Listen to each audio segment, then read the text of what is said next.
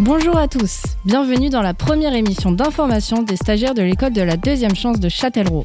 Nous sommes le 11 juin 2021 et nous enregistrons notre émission dans le studio de la radio Arc-en-Ciel. Je suis Emeline. Et moi je suis Quentin. Toute cette semaine, un petit groupe de stagiaires de l'E2C a participé à un atelier pratique de journalisme accompagné par l'association Kronos et Keros. Dans un premier temps, nous avons choisi des sujets qui nous tiennent à cœur. Nous avons été sur le terrain afin de les réaliser pour ensuite les monter et préparer notre émission. Dans cette émission, on vous emmènera en reportage dans une distribution alimentaire dont bénéficient de nombreux jeunes de l'école. Vous aurez l'occasion de visiter Plaque Steel, une entreprise atypique qui recycle nos masques Covid. Est-ce que les droits des enfants étrangers sont respectés en France ? Nos journalistes sont allés questionner un responsable de l'UNICEF. Nous nous sommes également posé la question de l'importance de la culture dans notre société. Nous irons à la rencontre de la compagnie de théâtre Studio Monstre. Mais tout d'abord, Quentin, on commence par un sujet d'actualité, l'après-Covid. Un sujet que j'ai réalisé avec Joris et toi, Michael. Eh oui, Emeline, ça y est, les bars sont enfin réouverts. Bon, jusqu'à 23h. Hein. Allez, hop, hop, hop, tous au lit. Alors, liberté retrouvée ou pas ? Nous avons fait la tournée des bars avec Joris et Emeline pour connaître l'opinion d'un de nos commerçants, Franck Sufficeau, responsable de salle au bar restaurant BHV à Châtellerault. Quel est votre ressenti par rapport à la réouverture de l'établissement ? Mon ressenti est très positif. C'est une reprise très forte en affluence. Les gens jouent le jeu par rapport aux gestes barrières, par rapport aux heures du couvre-feu. Donc on est satisfait dans l'ensemble. Votre établissement est-il plus fréquenté qu'avant le Covid ? La clientèle, alors on a toujours nos habitués, on a un peu plus de clientèle de passage. Alors après, pour l'instant, se donner, on va dire, une certaine... faudra voir un peu plus à moyen long terme, voir comment, si effectivement il y a un retour un peu plus en termes de pourcentage de clients supplémentaires ou pas. Pour l'instant, c'est trop tôt pour... Avez-vous augmenté vos prix ? Si oui, pourquoi ? Non, on n'a pas augmenté nos prix parce qu'on part du principe que c'est pas le Covid, c'est pas une excuse pour augmenter nos tarifs. Voilà, on reste toujours sur nos mêmes tarifs habituels. Avez-vous perçu l'aide de l'État ? Expliquez-nous laquelle et le montant que ça représentait. Alors on a eu des aides par rapport aux 1 500 € par mois pour les patrons. Après, je m'occupe pas de tout ce qui est financier, donc voilà. Je ne peux pas vous répondre à ce sujet-là. Et donc, comment vous allez faire sans l'aide de l'État ? Alors, on a encore les aides qui ont été prolongées. Donc, tout ce qui est chômage partiel, aide par rapport à l'activité. Après, on s'organise par rapport à ça, tout simplement. Dans un an, comment vous imaginez l'avenir du commerce ? On est plutôt serein. Voilà, on est une entreprise plutôt pérenne. Serein. Pour compléter, nous avons également interrogé un buraliste nommé Frédéric Oudou, patron du bar tabac Le Sydney à Nanterre. Quel est votre ressenti par rapport à la réouverture de l'établissement ? Nous, on n'a pas été trop touchés, les buralistes, parce qu'on est resté ouvert en fait. C'est toujours resté ouvert pendant tout le confinement, on a même très bien travaillé, sauf le bar qui manquait bien évidemment. Bon là, avec la réouverture des terrasses, ça change tout. Mais dans l'ensemble, je ne suis pas le plus à plaindre, c'est mes copains restaurateurs qui, eux, ont souffert énormément, je pense. Avez-vous augmenté vos prix ? Ah non, pas du tout. Les prix sont restés les mêmes. Qu'allez-vous mettre en place pour attirer plus de monde ? Rien. Ça va. Je suis au bord de la nationale, on travaille bien. On va pas. J'ai pas besoin de faire des choses. Bon là, on fait un agrandissement d'une terrasse. En plus, vous voyez, c'est en plein travaux. On va faire fermer ici, mais il faut toujours des petites choses. Mais je vais pas faire non plus. Avez-vous perçu l'aide de l'État ? Non, aucune aide. Dans un an, comment vous imaginez l'avenir de votre commerce ? Bah écoutez, ça marche plutôt pas mal, alors je vois pas pourquoi ça continuerait pas, voilà. Après les commerçants, les clients, nous sommes allés à la rencontre des consommateurs attablés en terrasse en fin de journée. Avant le Covid, alliez-vous au bar ? De temps en temps. De temps en temps aussi. Oui, j'y allais assez fréquemment. Y allez-vous plus souvent qu'avant ? Non, pas forcément, non. Un peu plus maintenant, parce qu'il y a les terrasses, on a accès. C'est plus attractif et plus agréable de pouvoir sortir tranquille. Le couvre-feu à 23h va-t-il changer vos habitudes et pourquoi ? Le couvre-feu à 23h va effectivement changer mes habitudes pour retrouver une sociabilisation qu'on n'avait pas pendant le confinement, c'est-à-dire revoir nos amis, tout ça. Moi, personnellement, oui, parce que le soir, je pourrais faire un petit tour, manger une glace avec mon fils, tranquille, sans avoir peur d'être appréhendé. Et enfin, on va pouvoir respirer un peu mieux, parce que déjà confiné, c'est très dur. Bon, bah pour moi aussi, ça peut changer. Disons qu'on peut aller à McDo acheter et puis pas faire venir pour payer moins 5 € et tout ce qui s'ensuit. Quel est votre ressenti par rapport à la réouverture des bars ? Je pense que c'est bien parce que, comme je vous l'ai dit précédemment, on va encore une fois retrouver une sociabilisation. On va sortir de la machine parce que pendant le confinement, nous étions des machines. À mon ressenti, il faudrait que les bars ils ouvrent plus à 50% et mon ressenti c'est que il faut que les gens ils puissent travailler quoi. Voilà. C'est pas un mal parce que les pauvres ils ont assez souffert, surtout les restaurateurs, c'est eux les plus touchés, il faut penser à eux, il faut les aider, il faut les soutenir, il faut qu'on bouge parce que c'est la dictature sinon. Il faut beaucoup les aider, mais bon maintenant il faut que les gens faut pas qu'ils aient peur, il faut faire les vaccins, surtout beaucoup les vaccins, ça aide. Depuis le Covid, pensez-vous que plus tard vous iriez plus souvent au bar ? Non parce que j'y vais enfin pas rarement mais occasionnellement. Non, le Covid n'affectera pas sur mes sorties futures parce que pour moi, au bout d'un moment, il faut quand même avoir une sociabilisation et donc forcément, nous ne sommes pas sortis pendant quasiment un an et demi. Maintenant, je ne sais pas si je respecterai entièrement les confinements, etc. s'il y en a d'autres. Non, parce que c'est une habitude que l'on a avec des amis. On se rencontre le matin pour faire un petit café tranquille, discuter entre amis, on est à la retraite, donc on se prend un petit temps de pause. Maintenant, ça sera plus agréable de ne pas se presser et pas être toujours sur le qui-vive, avoir un œil à la tête s'il y a la police qui passe, les contrôles, il y en a ras-le-bol. L'ouverture des bars correspond également à la réouverture des cinémas. Les blockbusters américains arrivent, tous en salle. Nous sommes partis interroger Thibaut Mazet, assistant de direction au Loft Cinéma de Châtellerault, pour également connaître son ressenti pour la réouverture. Le Covid vous a-t-il beaucoup affecté et pourquoi ? Il nous a affecté dans le sens où on est resté fermé très longtemps, ce qui a été une première. Les cinémas n'avaient jamais été tous fermés à l'échelle nationale. Et en plus de cela, la durée était vraiment très très longue. Donc ça a été difficile pour nous. Difficile dans le sens aussi où il a fallu reprendre des bonnes habitudes rapidement au moment de la réouverture. Avez-vous continué à accueillir des gens ? Style école et tout ça ? Non, étant donné qu'on était fermé, on n'a pas eu la possibilité d'accueillir tout style de personnes. On a eu l'idée d'accueillir les scolaires, mais ça n'a pas été fait au final, que ce soit pour nous ou pour les autres cinémas de France. Constatez-vous une augmentation de fréquentation ? Dans quelle mesure ? Ça fait seulement quelques jours qu'on est rouvert, donc je ne peux pas vous dire actuellement si la fréquentation est bonne ou pas. En plus de cela, on n'a pas les blockbusters américains qui permettent d'avoir vraiment une fréquentation maximale, comme par exemple pendant l'année 2019 qui était excellente. Donc avec l'arrivée du prochain James Bond, de Fast and Furious et de tous les autres blockbusters américains, là on va vraiment se rendre compte de si les spectateurs sont de retour au cinéma ou non. Allez-vous accepter les personnes non vaccinées ? Alors c'est pas à nous de décider, c'est une décision à l'échelle nationale, mais je ne pense pas qu'on aura besoin, à titre personnel, d'être vacciné pour venir au cinéma. Bien entendu, qui dit post-Covid dit aussi vaccin. Nous avons réalisé un micro-trottoir auprès des habitants de Châtellerault pour savoir s'ils font confiance au vaccin contre le Covid-19.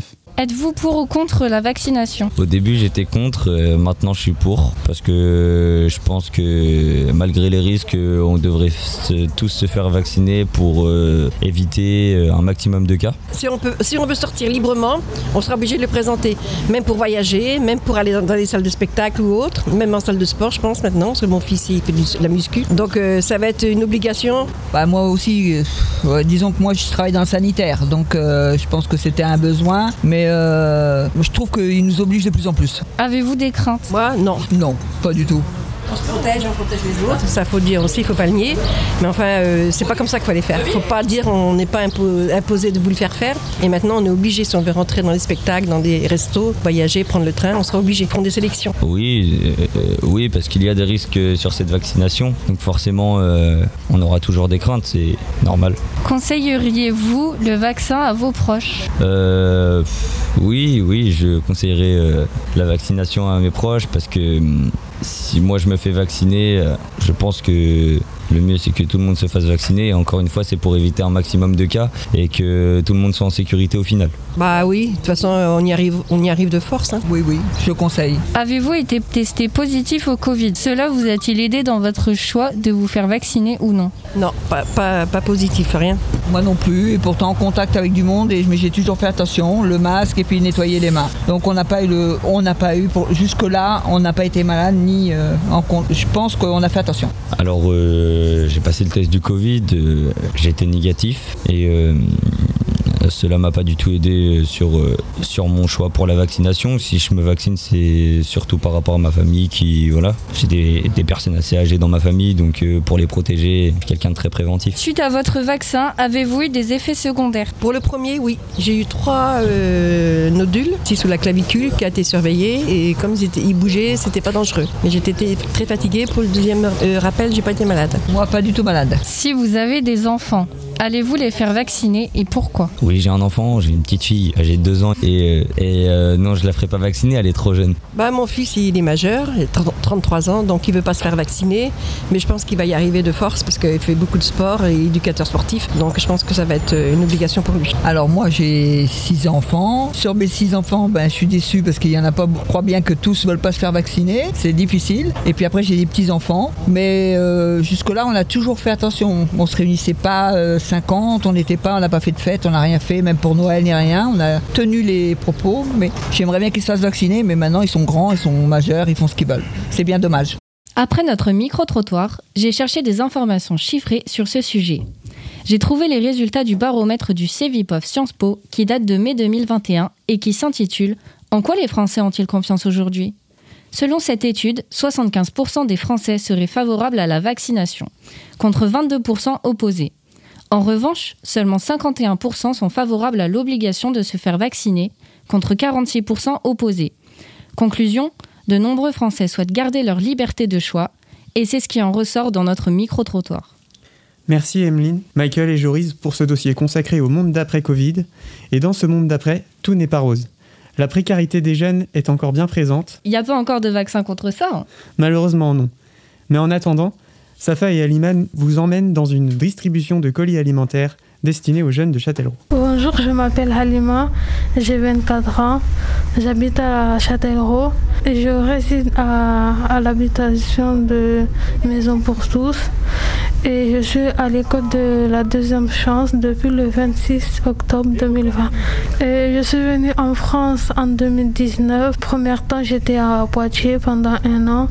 Après, je suis venue à Châtellerault. C'est là que j'ai rencontré des difficultés de finances par rapport à mon budget que je percevais avec la région Nouvelle-Aquitaine. Un mercredi sur 2, je me rends avec d'autres personnes de la résidence de la Maison pour tous au centre de Henri Donant à Châtellerault qui organise des distributions alimentaires entre 14h et 16h. Je vous propose de m'accompagner à la distribution des colis. Vas-y, voilà, tu passes là. Je passe là. Mais si, je te jure. Bon, si tu veux, je conduis pour RCS.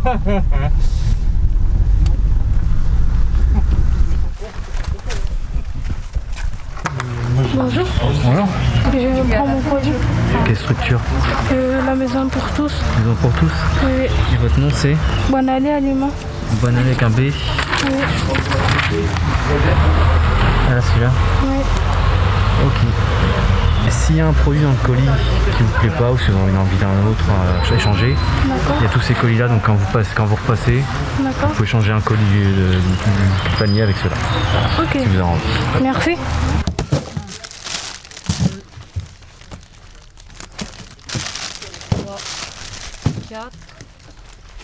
Pourquoi tu vas au CCAS aujourd'hui ? Pour récupérer des colis alimentaires. Quelle est ta situation personnelle aujourd'hui ? Je suis étudiant et je suis à la recherche d'emploi. Pourquoi as-tu besoin de ce colis ?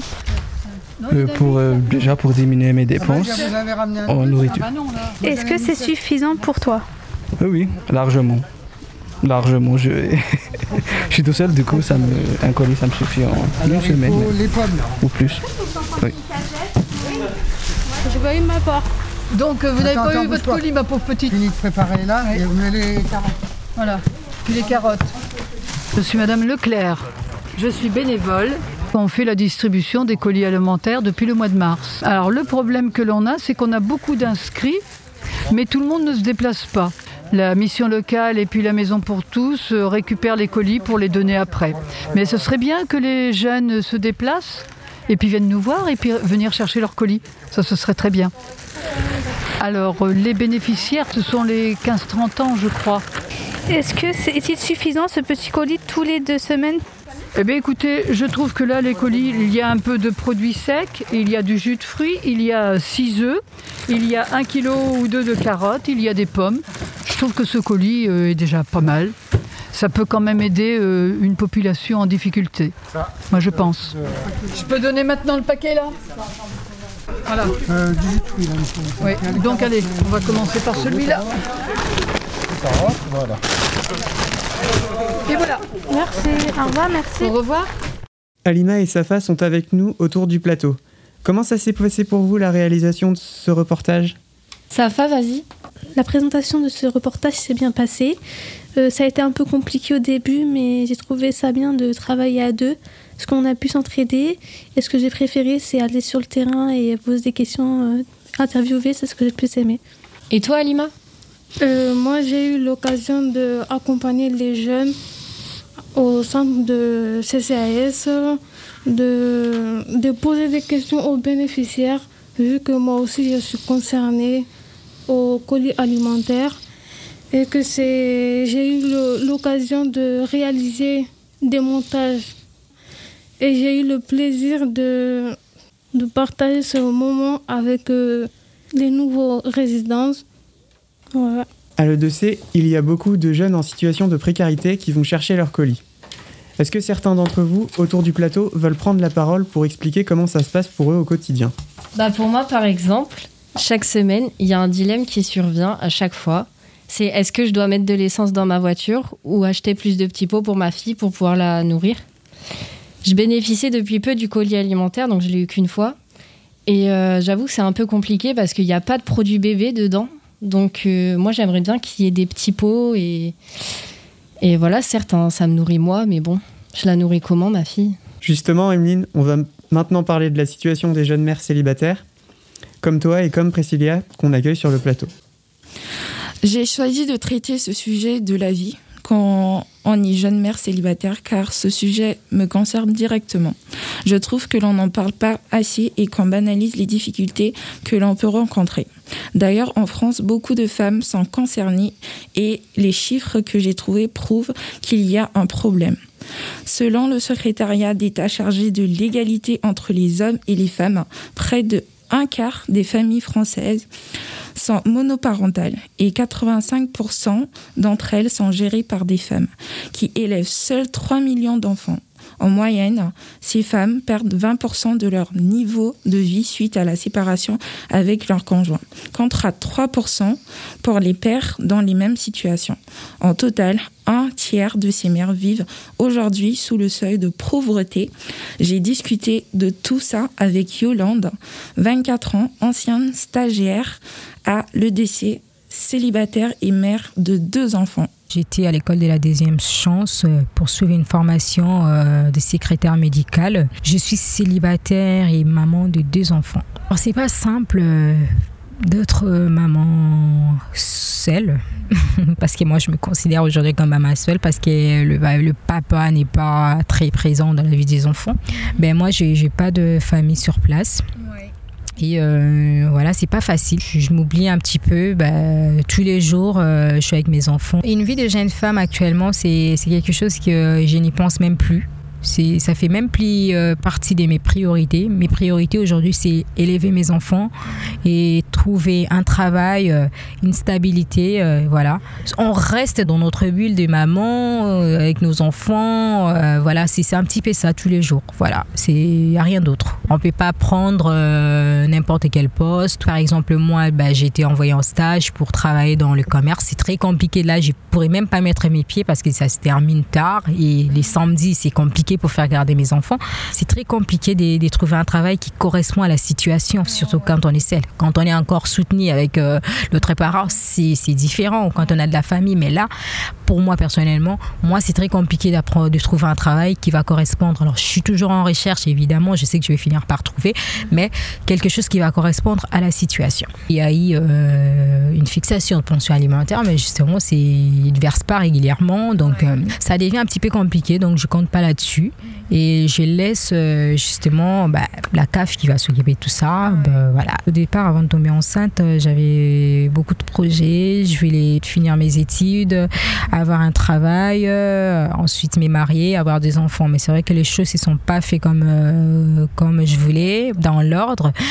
Mais je ne regrette pas d'avoir eu mes enfants, parce qu'aujourd'hui, c'est mon plus grand bonheur. Ce qui me manque énormément aujourd'hui, et ce que j'espère vraiment pour l'avenir, c'est de trouver un travail. Ça, c'est une priorité vraiment absolue.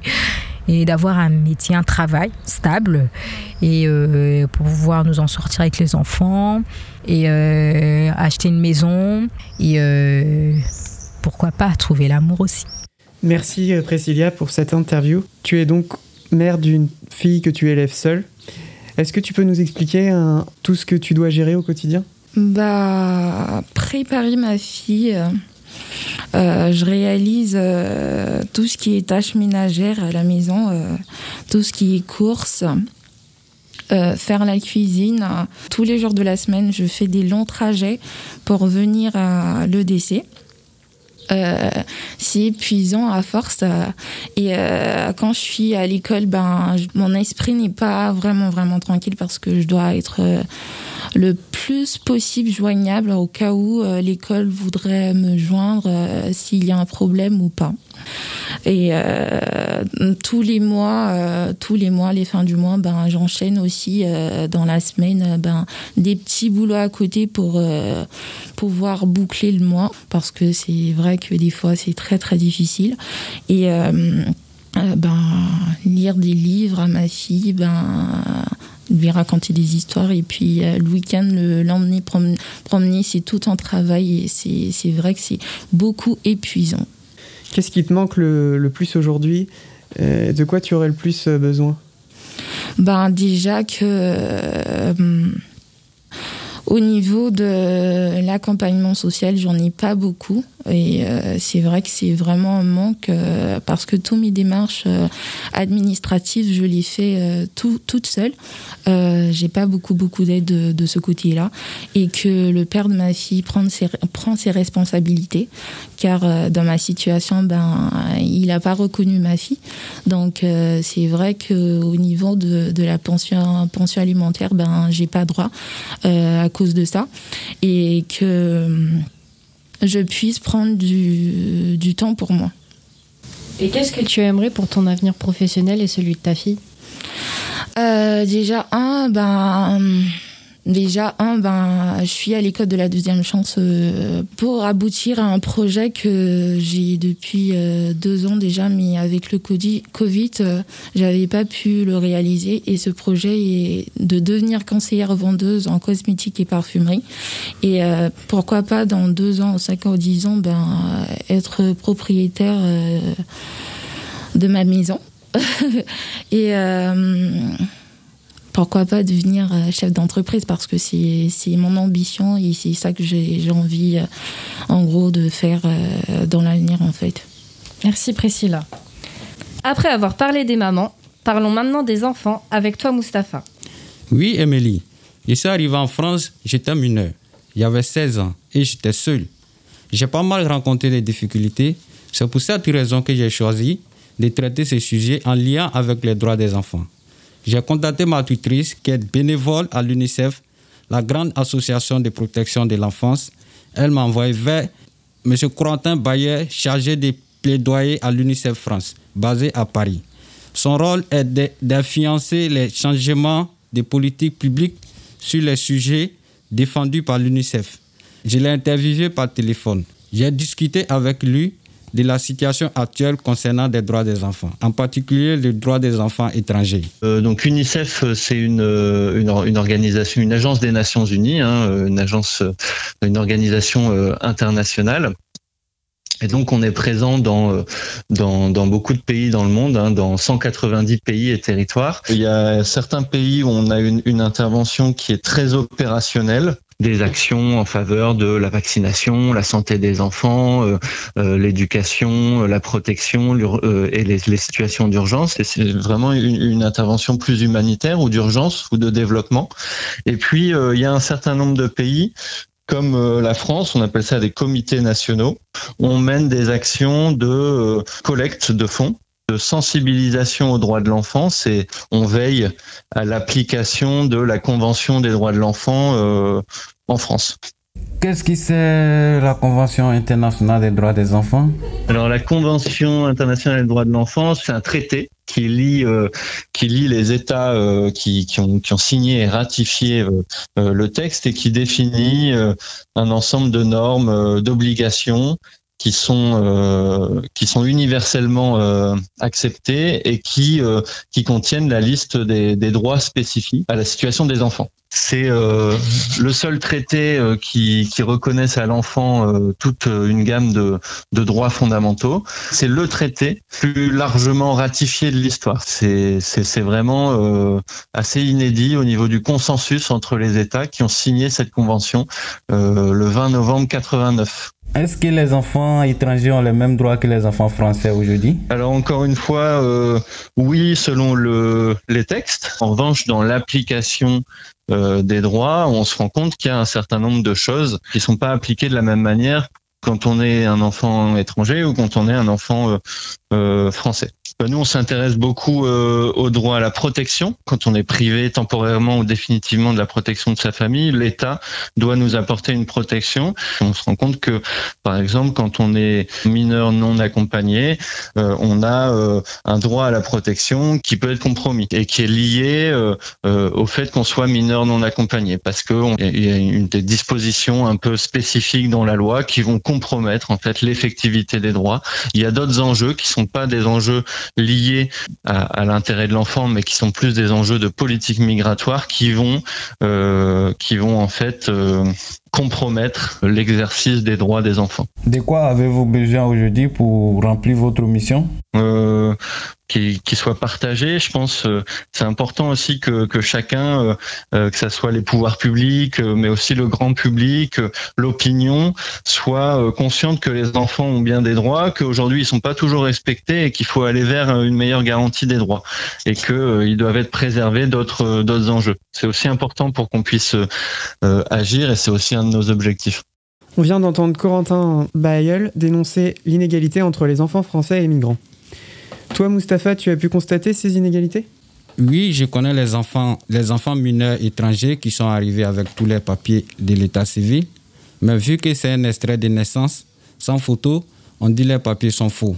Donc beaucoup de ces jeunes ne sont pas pris en charge en tant que mineurs. La conséquence est qu'ils se retrouvent dans les situations très dures, sans rien, sans hébergement, sans l'aide, alors que ce sont des enfants. Merci Moustapha. Dans l'école, il y a d'autres jeunes qui ont vécu la migration. On en parle avec vous, Safa et Halima, juste après la pause musicale. Ça y est, ils ont fait sauter la tour Eiffel.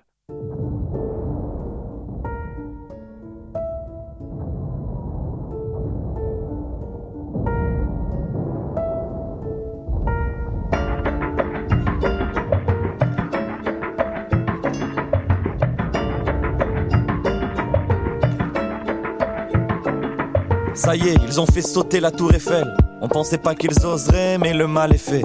Comment on a pu en arriver là ? Difficile à croire. La nuit a été calme, ils ont bombardé 3 fois. Je suis monté à Paris, retrouvé ma copine. La guerre nous a pris par le col, nous a sortis de la routine. Remplacé les fleurs par les pleurs, les murmures par les cris. Son immeuble a été touché, je l'ai pas trouvé sous les débris.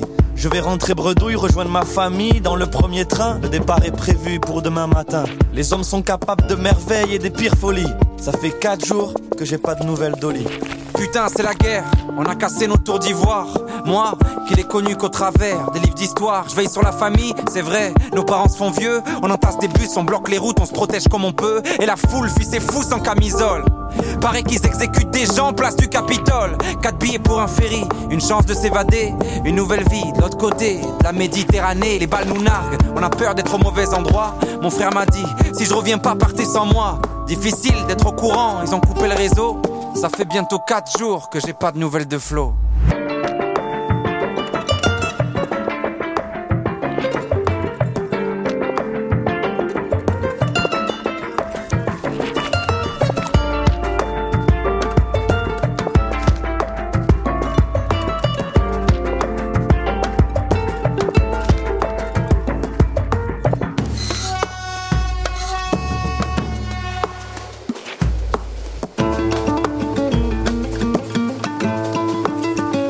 Bien sûr, le bruit des wagons bondés me rend insomniaque. Certains ont mis toute leur maison au fond d'un petit sac. Le train s'arrête et redémarre, me donne des hauts le cœur. On a fait en 2 jours ce qu'on faisait en 6 heures. Je dois rejoindre la famille au port de Marseille, mais j'ai pris du retard.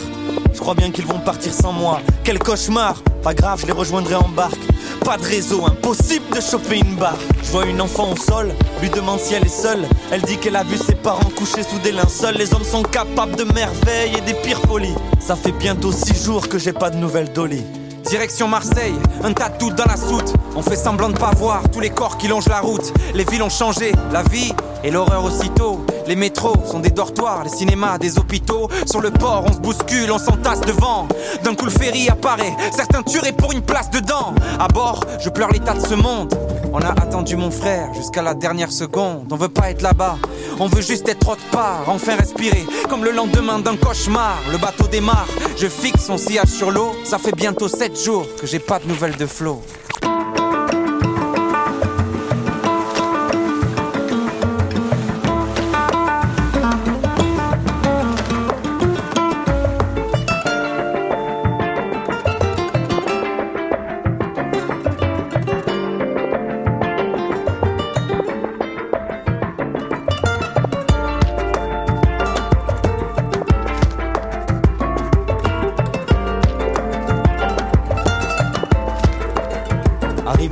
De Marseille avec la petite fille dans mes bras, presque un jour de retard. Ils sont tous partis sans moi, mais j'ai les contacts d'un passeur. Une plage et 1 heure, plus de 30 entassés, bien sûr, on ne voyage pas seul. Il me dit, choisis la fille ou ton sac pour jeter du lest. Puis je vide mes poches et lui donne tout ce qu'il me reste. Et nous voilà partis, acteurs d'une drôle de fable. À la conquête du paradis, sur un bateau gonflable, on navigue loin d'ici. Et plus les vagues s'agrandissent, plus notre espoir retrécit. Et ça tangue, certains tombent dans le ventre de la bête.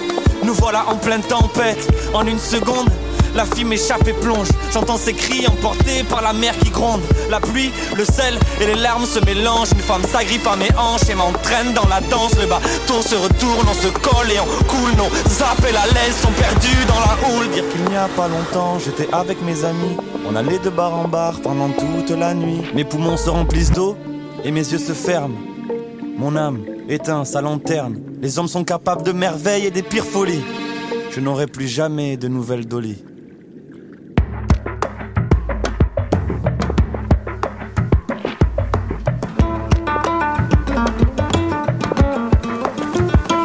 Le bateau accoste, première vision des barbelés.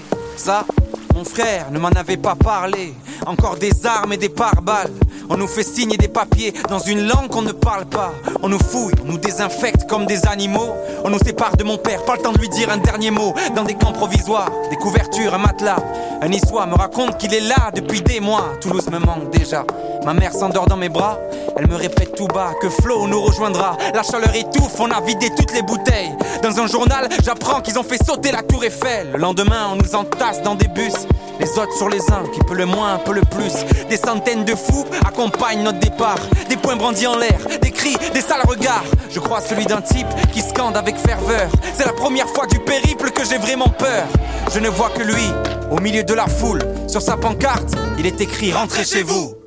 Vous venez d'entendre Big Flo et Oli avec le titre « Rentrez chez vous », un son en lien avec votre sujet Halima et Safa. Nous avons choisi de traiter le sujet de la migration en allant recueillir le témoignage d'un jeune réfugié politique, Hassan, stagiaire à l'E2C. Il a préféré changer son prénom. Il nous a raconté ce que ça fait de partir de son pays pour venir en France. Un témoignage douloureux, mais Hassan est déterminé à s'en sortir. Je m'appelle Hassan, j'ai 21 ans et je viens de Somalie. J'ai porté chez moi parce que à cause des problèmes politiques. Et la Somalie, c'est un peu un pays qui a des guerres, c'est une guerre civile. J'ai parti en 2018, j'ai passé de Somalie, Éthiopie. Après, j'ai passé d'Italie et venu ici en France. Quel a été ton sentiment quand tu es parti de chez toi? Mal, parce que j'ai laissé là-bas ma famille. Et jusqu'à maintenant aussi, j'ai besoin de ma famille. Je suis seul ici. C'est un peu différent. Comment ça s'est passé l'arrivée en France? Je me sentais bien parce que la France m'a accueilli bien. Elle m'a donné un hébergement. Et j'habite jusqu'à maintenant chez une association et ils me sont accueillis bien. Je ne peux pas mentir pour dire que je n'ai pas reçu un bon accueil. Ils sont accueillis bien et moi je remercie jusqu'à maintenant. J'ai mon titre séjour et c'est quand je suis venu ici en France. Et j'ai posé mon problème chez le gouvernement et après ils sont validés tout mon problème parce qu'ils m'ont posé aussi des questions. Et pour quel motif que moi j'ai sorti chez moi et j'ai expliqué ma difficulté. Et c'est ça que j'ai eu le papier, c'est que protection politique. Aujourd'hui, comment ça se passe pour toi? La vie en France? Ça se passe bien parce que j'ai perdu beaucoup de choses de la Somalie et que moi je récupère ici maintenant, comme les études, et les intégrations avec les autres, faire des connaissances des autres cultures et ça va. Toujours je suis disponible pour apprendre les langues. Moi, je ne connais pas. Si ça, c'est difficile, je ne mets pas quelque chose est difficile par la tête. Moi, toujours, je lutte pour apprendre. C'est ça. Je suis venu ici à l'école Deuxième Chance. Et je n'avais pas un projet pour dire que moi, je vais commencer ce projet.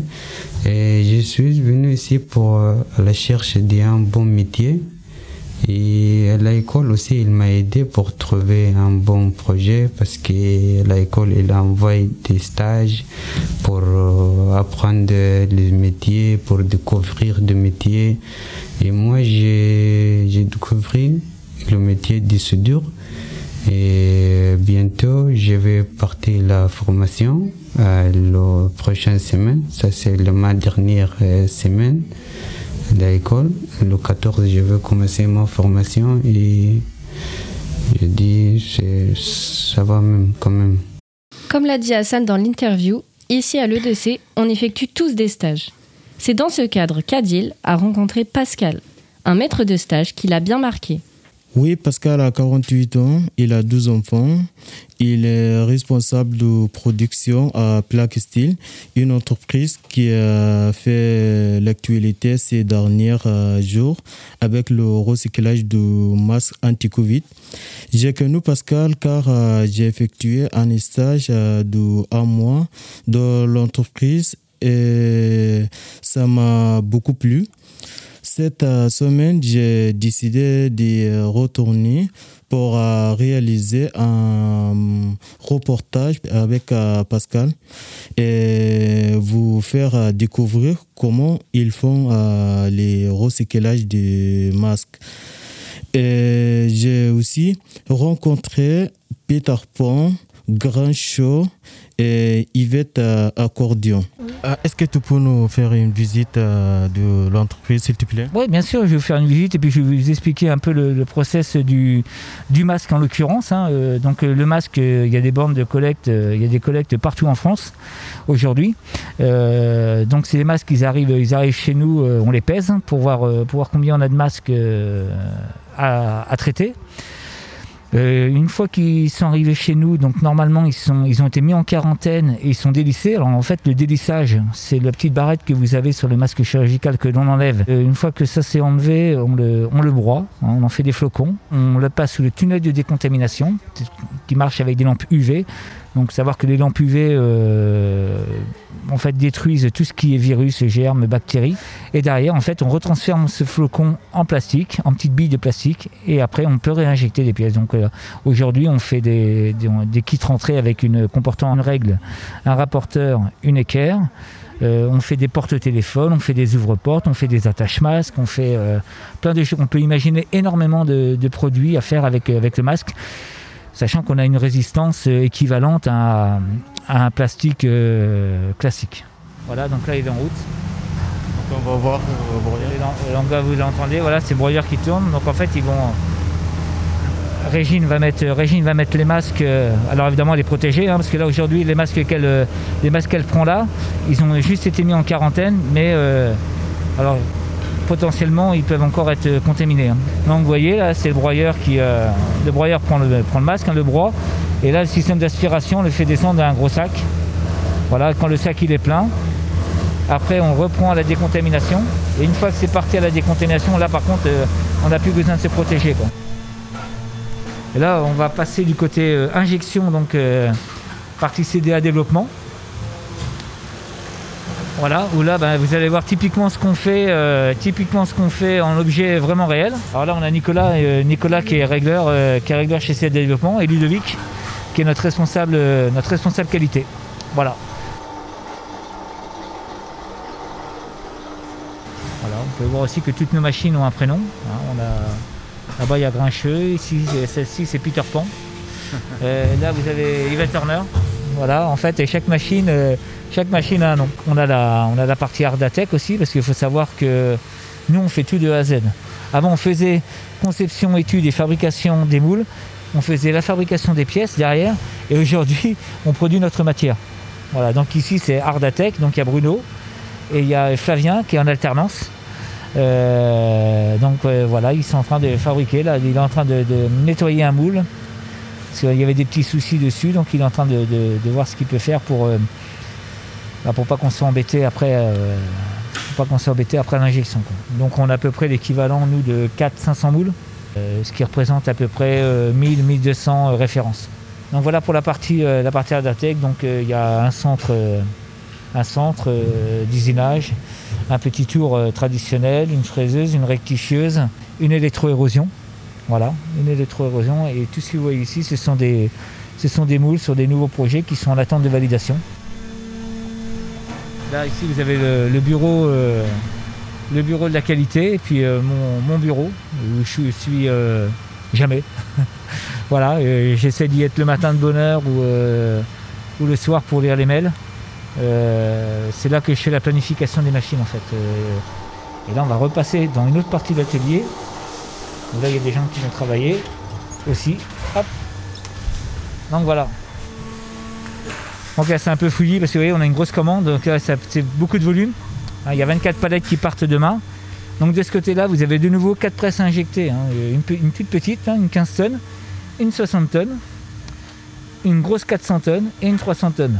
Donc là-bas, on va aller voir Marie et Anne. Voilà, donc là, c'est ce qu'on appelle le semi-automatique. Donc le semi-automatique, la pièce ne tombe pas toute seule. Donc là, il y a besoin de faire une opération, une manœuvre manuelle. Donc elles sont à deux. Hein, on part d'abord d'un ce qu'on appelle un insert. Alors, je vais vous montrer un insert. Tu peux m'en donner un, Marie, s'il te plaît?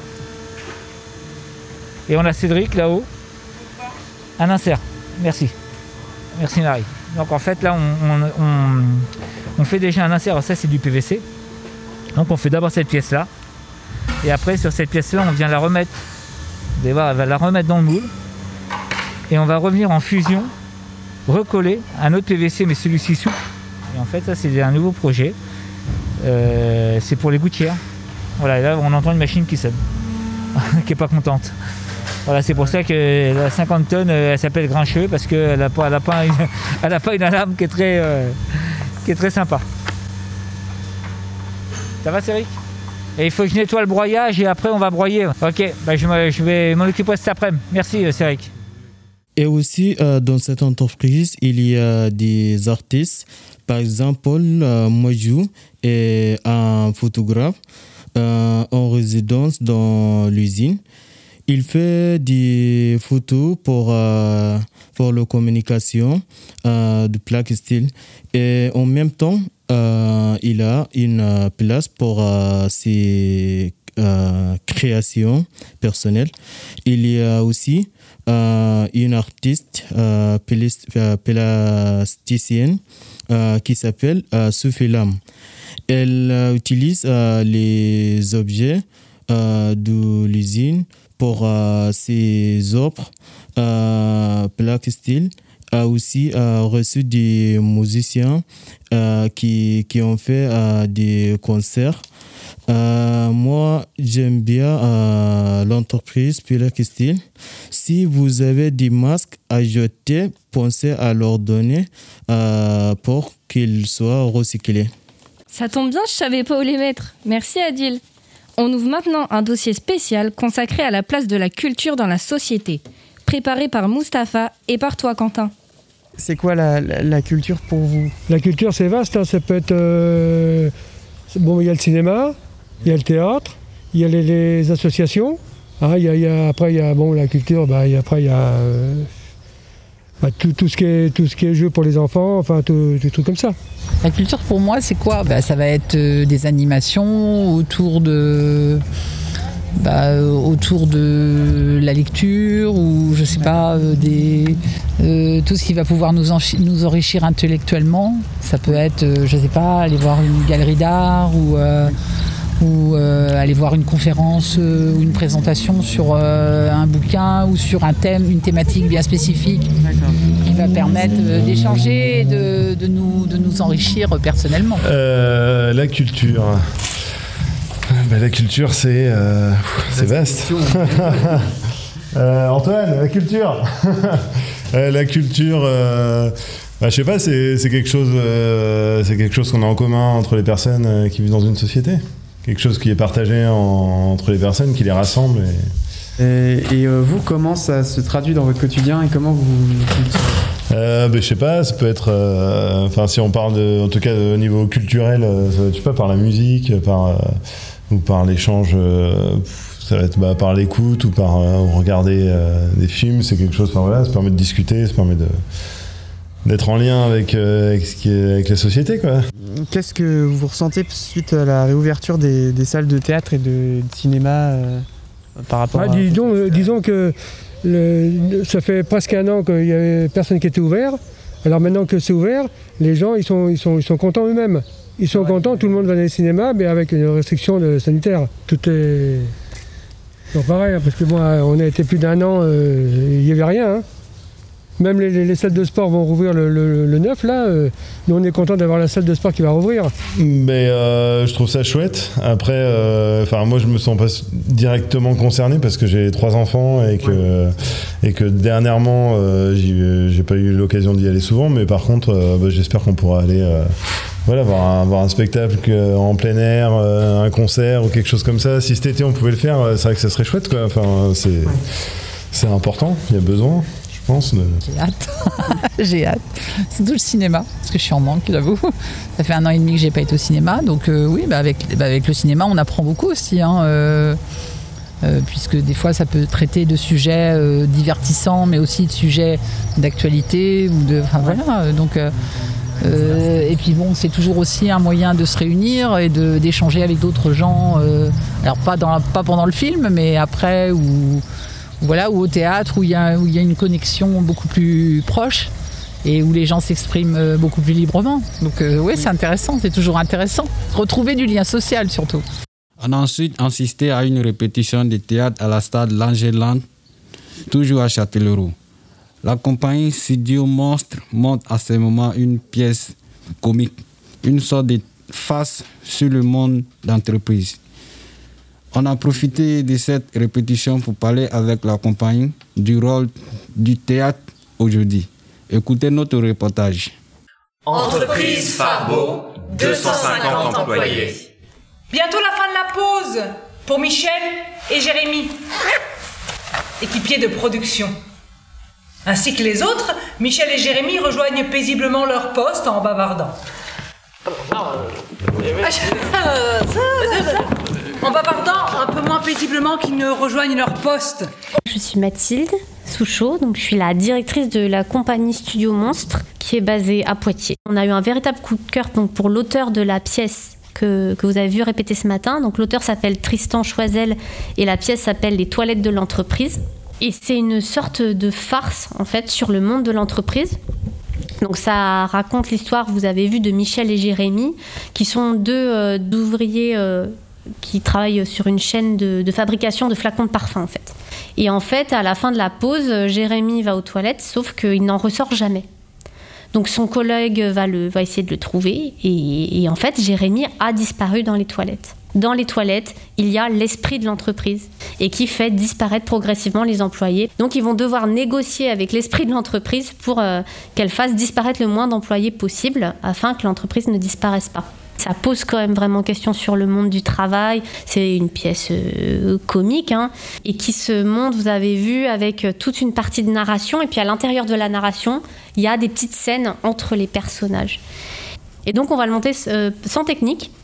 Quasiment pas de décor et l'idée c'est de pouvoir le jouer vraiment partout. Michel l'attend dans le couloir. Lui, il est allé aux toilettes au début de la pause. Il commence toujours par les toilettes.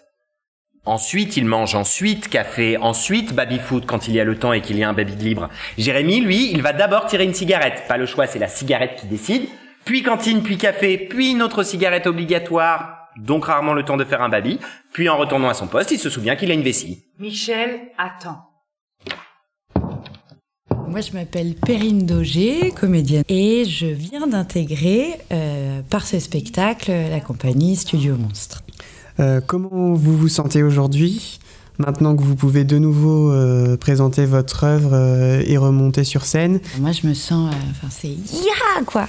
Je suis trop contente. Il y a un plaisir, mais incommensurable d'être sur un plateau, une énergie qui revient... Ouais.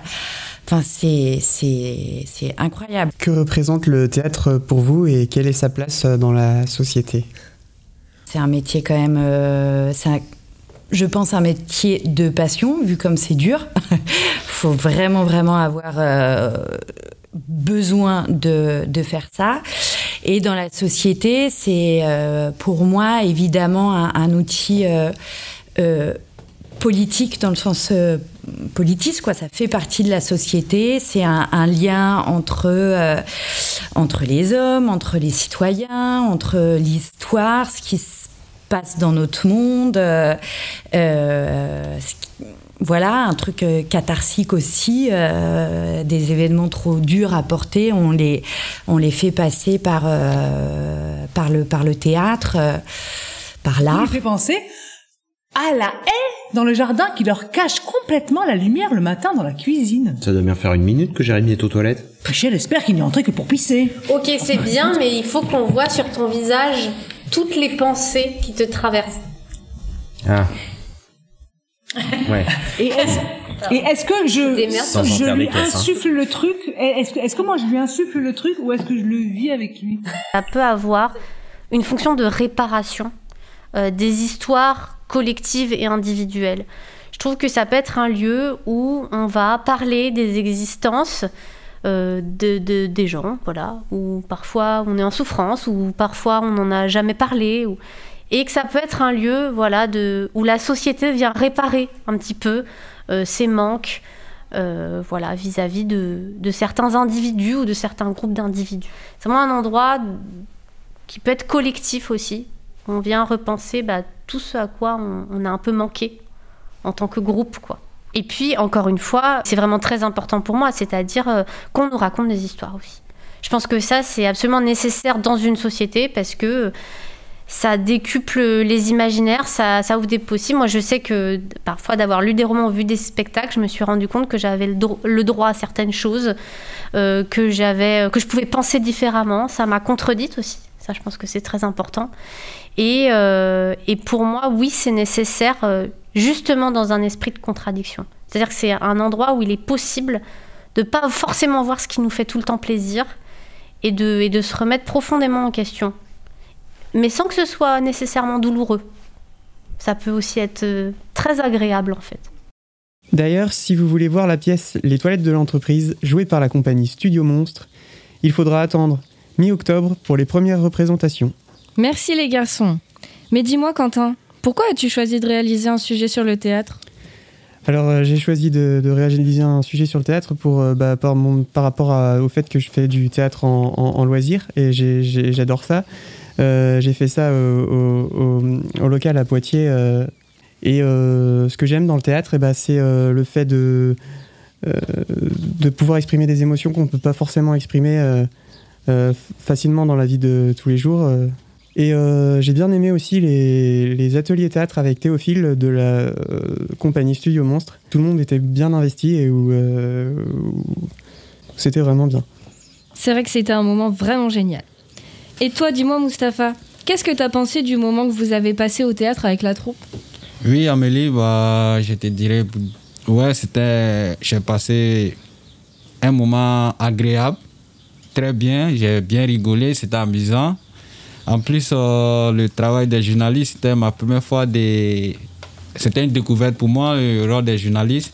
Vraiment, j'ai bien aimé, je les félicite parce que ça demande beaucoup d'efforts, beaucoup d'attention, parce que là, il faut faire attention à tous les petits gestes, prendre les sons, enregistrer, arranger. Vraiment, c'était une aventure pour moi, vraiment, c'était bien.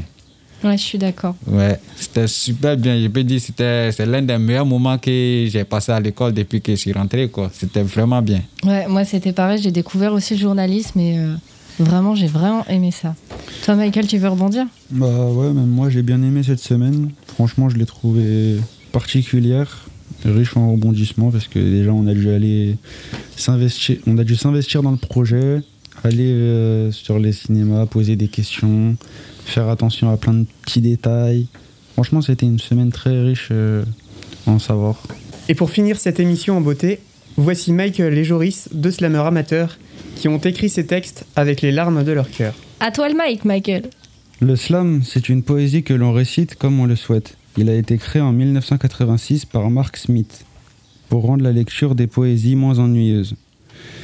Pour moi, le slam, c'est vraiment différent des autres styles musicaux comme le rap ou le freestyle. Déjà parce que les rimes n'y sont pas obligatoires et car il n'y a pas nécessairement besoin d'instrumental. C'est le slammer qui définit son rythme selon la récitation du poème. Ça fait depuis 2015 que j'écris et que je rappe mais sans sortir de projet. La raison pour laquelle j'écris, c'est qu'on peut transmettre des émotions. Là, j'ai écrit un texte qui parle d'amour et je l'ai raconté en mode poésie, slam ou freestyle. À vous de voir comment vous souhaitez le qualifier.